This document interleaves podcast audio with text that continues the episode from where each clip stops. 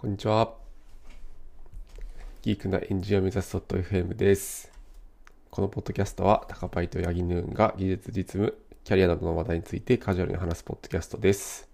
よろしくお願いします。よろしくお願いしますそういえば最近ですねはい。あの低温調理器を買ったんですよお、良さそうだ。買っ買ってしまいまして低温調理器。あれですか、なんかな70度とか50度で調理できる。あそうですそうです。ですか？はい。えそうですね。すごいあのなんか鶏胸とかをパサつかずに調理できてー、はいはいはいはい。美味しいんですよ。美味しいんですよね。えー、あ、確かに鶏胸、はい。なんかハムみたいな感じにするとき低温がいいって聞聞いたことありますね。そうですねそうですね。はいあとはそのタイマーセットして放っておくだけで料理できるんで結構楽ですね。鶏胸を低温調理器にポンって入れてスタートしてなんだかけるもの？なんかタレを変えれば違う料理になるじゃないですか。ごまだれなのか。うんうんあの、ちょっと辛めのよだれ鶏ソースなのかみたいなので、はいはい。鶏胸を固定してでそれ以外のソースを変えるともう無限にレパートリーが増えるんで楽ですね。料理も結構。あ、いいっすね。低温調理、それ高温でも調理できるんですか？あでも一応は低温調理器って言ってるんですけど要はその中にヒーターとあとこう攪拌機が入っててでそのその、まあ、水槽鍋か。鍋内を同じ一定に保ちながら調理できるっていうものなんですよ。はいはいはい。なのでまあ高温も全然いける。90度とかは基本的にいけると思いますね。あ、なるほどなるほど。えー、はい。それなんか買おうと思った理由とかあるんですか？前から欲しかったとかですか？それはもうあれですね。えーリモートになって自炊する機会が増えたのでうんうん。楽したいっていうとこですねうん。なるほどなるほど。なんか今低温調理器具で調べると、はいなんか鍋に入れる式のやつが出てきますね。棒状で。あそうですそうですそうですあこれですか？鍋に入れる式なはいそうですそうですなるほど。あ、こういう形式なんだ。そうなんですよえー、てっきりなんか炊飯器状のものかと思ってました。ああなるほどなるほどなるほどね。あ、こういうやつなんだ。すへえ。解凍とかもできるってことですね。あできますできますはいはい、はい、はいえー、あ、なるほどな。だからビニール袋のまま突っ込んでも大丈夫みたいな感じですよね。多分鍋に。あそうですねビニール袋とかなんかラップとか。うんうん。はいあのジップロックとかでつ包んでそれを入れる感じですね、うんうんうん。まあ、なので洗い物もすごい少ないんですよジップロックそのまま捨てればいいし確かに。鍋水しか入ってないんで水切るだけでいいし洗い物もないんですよねほぼいいっすね。いいな。楽ですねとにかくはいという近況近況でしたということで今日のトピックなんですけれどもえっとですね先週かな？2月の25日に会社のイベントで、まあ、ちょっと機械学習とデータ分析っていうところで、まあ、話した内容の、まあ振り返りというか、まあ、そんな感じのことをできればなと思っておりますお願いします、お願いします。まあ、簡単にイベント、どんなイベントだったかっていうと、なんか会社でやってる、その、なんかマルシェっていうイベントがあるんですけど、まあ、そこでその、例えば PHP とか iOS とかいろんなこの、毎回テーマが変わってくるんですけど、まあ、今回そこで機械学習とデータ分析っていうところをテーマで、まあ、LT イベントという形で開催して、まあ、そこでいろんな人に来てもらって、まあ、お話ししましたって感じですね。はい。で、僕が話したのは、まトピックモデルを、ま、レコメンデーションに使ってみたらちょっと良かったよっていう話をさせてもらいましたね。簡単にトピックモデルって多分皆さんご存知の方が多いと思うんですけど、うん。まあなんか文章入れるとトピックが得られるみたいな感じなんですけど ざっくり言うと。うんうんうん。で、はい。例えばそのトピックモデルに、まあ、トピックスを例えば5とかでモデリングすると例えばあと1球でノーヒットノーラン点点点みたいなまあ文章をそこに突っ込んだ時にトピック1からトピック5までの、えーと確率分布が得られますって感じで、まあ、多分どっかのトピックの数値が大きくなると思うんですよね、おそらく。はいでそこがなんかうんスポーツのトピックだみたいな、トピックのラベルを人間が解釈して、まあ、それでその文章がどういうトピックに所属しているのかみたいなものが得られるものになってますと。で、まあ、そこを、えっと、まあうまくレコメンデーションに使えないかっていうところで、まあ、弊社だとその QA のコミュニティのサービスを運営しているので、まあ、レコメンデーションレコメンデーションするときに、まあ、その文章の情報を、まあ、うまく使いたいなと思っていてうん。でなんか課題感としては結構その、まあ、毎月こう新毎月っていうか毎日か。毎日新しいその QA コミュニティに投稿される情報がまああるので、まあ、全部を推薦対象にすると結構件数がきついですと。うん。でそこでなんかユーザーごとにざっくりそのまあ興味トピックというかそういうのを推定できればそのトピック興味のあるトピックの中からまあランキング付けして推薦してあげると、まあ、良いんじゃないかなみたいなことを思って、まあはい。今回やってみたっていう形ですね。でまあなんかトピック使わなくてもそのもともと持ってるデータでカテゴリーっていうデータがあるんですけど、うん。まあ、これどういうものかっていうと、えー例えばお金のカテゴリーとか、えーとあとはまあ住まいのカテゴリーとか、まあ、そういうどういうカテゴリーの、えー、と悩みですみたいなのを、まあ、ユーザーが指定して投稿できるんですけど、まあ、そういうカテゴリーのデータもあって、まあ、それも使えるかなとは思ったんですけど、うんなんか結構その同じカテゴリー内でも内容が全然違う、まあ、質問とか結構あるんですよね。うんうんまあ、例えばなんですけど、まあ子育子育てっていうカテゴリーがまあ1個あって、はい。まあ、それって子育てってかなり幅広いじゃないですか。カテゴリーが結確構かに。で実際になんか見てみると、まあ、例えば夜中、まあ、生後何ヶ月のまあ子供がいて夜中、えーまあ、寒くないか心配ですと。どういう服を着せて、ね、うん。寝かしたら良いでしょうかみたいなものもあったりとか、まあ、逆になんか幼稚園とか保育園で、えーまあ、なんか苦手なママさんとどう付き合っていけばいいでしょうかみたいな。なんかそういう悩みとかも投稿されていて、まあ、かなり毛色が違うものがたくさんありますと。まあ、なんでそのカテゴリーで、まあ、推定するのはちょっとあんまりいけてないなってところで、まトピックモデルを活用してみたって形ですね。でまあ実際に、えデータにトピックモデルを適用させて、まあ、トピック数もまいい感じのものを指定してやってみると、まあ、結構定性的に良さそうなトピックに分かれたんですよね。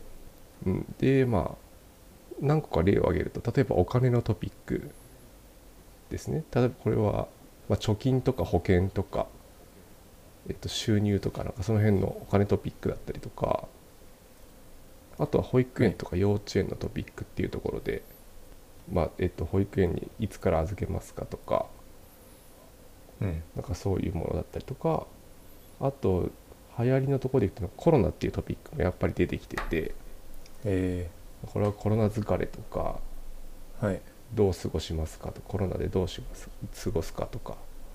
うん。なんかそういうトピックとかに綺麗に分かれてくれたんで、うん。まあ、これは良さそうだぞと。なるほど。あ質問1個いいですか？あはいはい。このトピックいくつかそのトピックに分類された文章を見てってその自力でラベリングしたんですか？あそうですね。すごい。すごいですね。今ちょっとスライド見ててはい。棒グラフに全部ラベルがついててはい。はい。あそうですね。なんでトピックごとにそのどういう単語の重みが多いかっていうのは一覧でバッと出してみて。うん。でこれでまあなんとなくトピックの傾向がつかめるんですよ。なるほど。つかめるのであとはえっ、とまあな何個かその質問をピックアップしてはいどのトピックの値が高いかっていうのを、まあ、質問文と照らし合わせて実際に人間の直感とそこまで乖離がないかっていうのはなんか泥臭く見ていった感じですね。なるほどなるほど。ありがとうございます。そうですね。でなんかそんなことをやりつつあとなんかユーザーごとに何人かユーザーもサンプリングして実際にそのある一定期間のトピックの興味トピックの繊維みたいなのをちょっと出してみてまあそのスライドの中に1個例として挙げてるのはうんなんかその出産日をえっと挟んだ期間で実際に興味の繊維っていうのをまあ見てみたところ出産日にかけて結構その出産っていうトピックの、まあ、興味が上がってったみたいな傾向があって、うん。まあ、この辺も見て良さそうだなっていうところでじゃあこれを使ってみようっていう意思決定をしたっていう感じですね。でまあこれどうやって使ったかっていうと、まあ、そんなに難しいことはしていなくて、まあ、めちゃくちゃその推薦する対象の質問が、まあ、膨大にあったので、まあ、そこを、えっとユーザーごとに、まあ、そのユーザーがどういうトピックに興味を持ってるかっていうのをまず先に計算してでそのうん興味のあるトピックの中から、えーランキング付けしてで上位何件みたいなところを見せてあげるみたいな形のアーキテクチャにしたって感じですね。でまあそうしたら、まあ、結果もそこそこ良くてまだちょっと AB テスト中ではあるんですが、まあ、上がったのでニコニコだぞっていうスライドで終わってますねこれは。でまあ今回やってみてその実際にユーザーの質問閲覧行動から興味関心のあるトピックっていうのが、まあ、いい感じに得られたので、うんこれって結構今まで社内の人も、まあ、知らなかったというか、まあ、こういう分析方法があるんだっていうことも、まあ、社内に開示できたので、まあ、そのあたりも良かったなっていうのと、トピックモデルを活用することで、まあ、今まで使ってたものよりも、まあ、数値が上がったので、まあ、とっても良かったなっていうお話でした。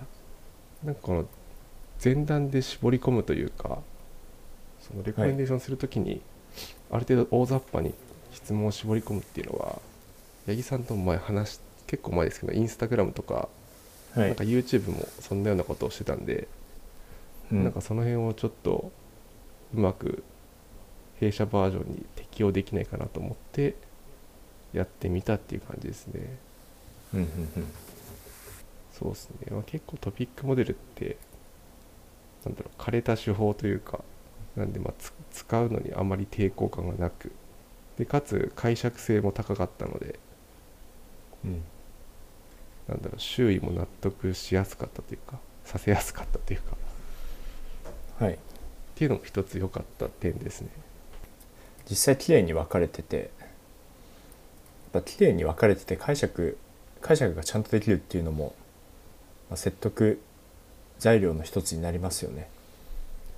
そうですね。ただやっぱりなんか、まあ、まだこれからいろいろ改善していく点はかなりあって。はい。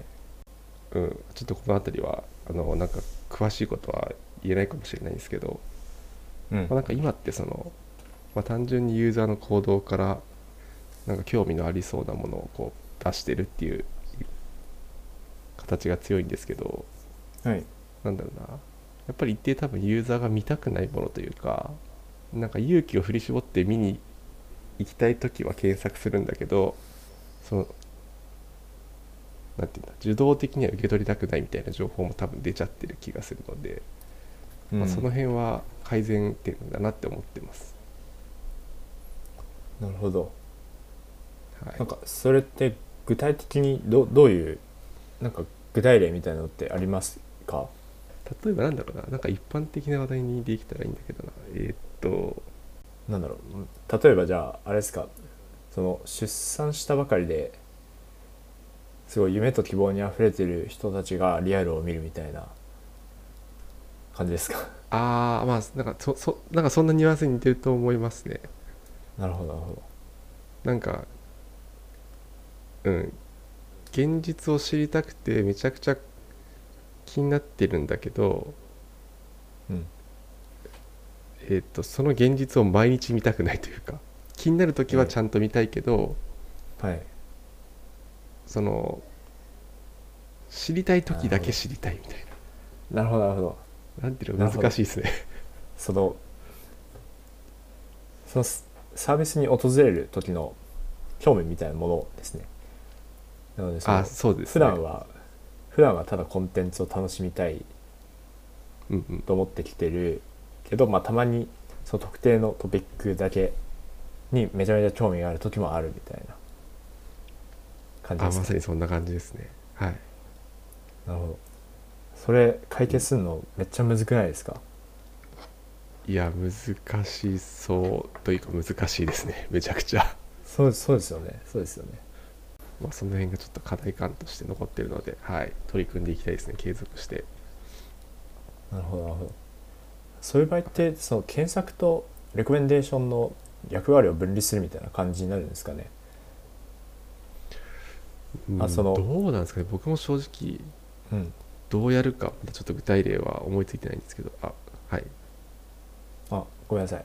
例えばなんかレコメンデーションするものからまあまあむずいな。そうだな。その検索その興味あるものを除くみたいなうんうん。やり方になるんですかね。そのすごい特定の特定期間内の興味があったものは除くみたいうんうんうん。まあそうっすよね。そうやるのも一つ手ですよね。まあ本当はそれもそういう情報もモデルに組み込めたら一番いいですよね。なうん。とはそうで思ってます。はいなるほど。確かなんか YouTube とかもその1回見たユ,、あユーザーが1回見た動画を、まあ、レコメンドするかどうかみたいな話がなんかどっかで見たんですけどはい。結局そのその情報もモデルに組み込んでなんか繰り返し見たい動画だったらちゃんと推薦するみたいな話がなんかどっかに書いてあったと思うんで、まあ、それと同じ感じでモデルに組み込めたら一番いいんだろうけど、まあなかなか難しそうだなっていう所感ですね。なるほどです。はい。今後の改善楽しみですね。すごいな。20%ほどの改善ってはい、結構大きいですね。大きいと自分は感じました。あそうですね。ただこれあのなんていうんだ。Y 軸はパーセントじゃないのでパーセントじゃないというか、まあ、数値的に、はい。あはい。なんであのレラティブでってことですよね。あそうですそうです。あでもレラティブでも結構大きいなと自分は思いました。うんうん。確かに。でなんかあこれちょっともう本題からそれちょっとそれちゃうんですけど。はい。あの懇親会をやったんですよ。はい。イベントの後にあの有志の人で来てくださいみたいな形で、であイベント自体は確か60名ちょっとぐらい参加してくださっていてうん。で懇親会どんぐらい来るのかなと思ったんですけど個人 10, 10人ちょっとぐらい来て来ていただいてうん。なんか個人的にはすごいたくさん来ていただいてめちゃくちゃ嬉しかったんですよね。うんうん。でなんかその中でゆゆうきさんっていう、まあ、ツイッターこれいゆうきさんっていう方がいてはい。あのツイッターで知ってたんですけど、はい。なんかその方が「なんかポッドキャスト聞いてます」って言ってくださっててですね。おおー嬉しい。めちゃくちゃ嬉しかったですね。今週の一番。今週というか多分今年に入って一番嬉しかったかもしれない。めちゃめちゃ嬉しいですね。はい。結構やっぱ AB テスト周りの話とかははい。すごい、まあ、業務でも使うんでめちゃくちゃ役立ってますとかなんかコンペの話とかも面白いですみたいなことを言っていただいてはい。なんかモチベーションめちゃくちゃ上がりましたね。おお嬉しいですね。そういう反応いただけるのがそうですね。それ懇親会60名参加ってめちゃめちゃ多いと思ったんですけどそのどうやってその結城さんとはいお話しする機会があったんですか？あ懇親会は10名くらいでしたあイベントが60人ぐらいでめっちゃ聞き間違えてました。イベントが60人そうですそうです。60人ぐらいで、まあ、僕全然来ないんじゃないかなって思ったんですよ。二次二次会とか懇親会は、まあ、そしたら10人ちょっとぐらい来てくれたんで、うん。でそこでたまたま席が同じになってあのはい。リモっていうはい。あのなんかツールを使ってやったんですけど。リモ使ったことあります。あれすごいすごいですよねあれ、うん、結構リアルにあのリアル懇親会をオンラインにうまく再現されてますよね。うんうん。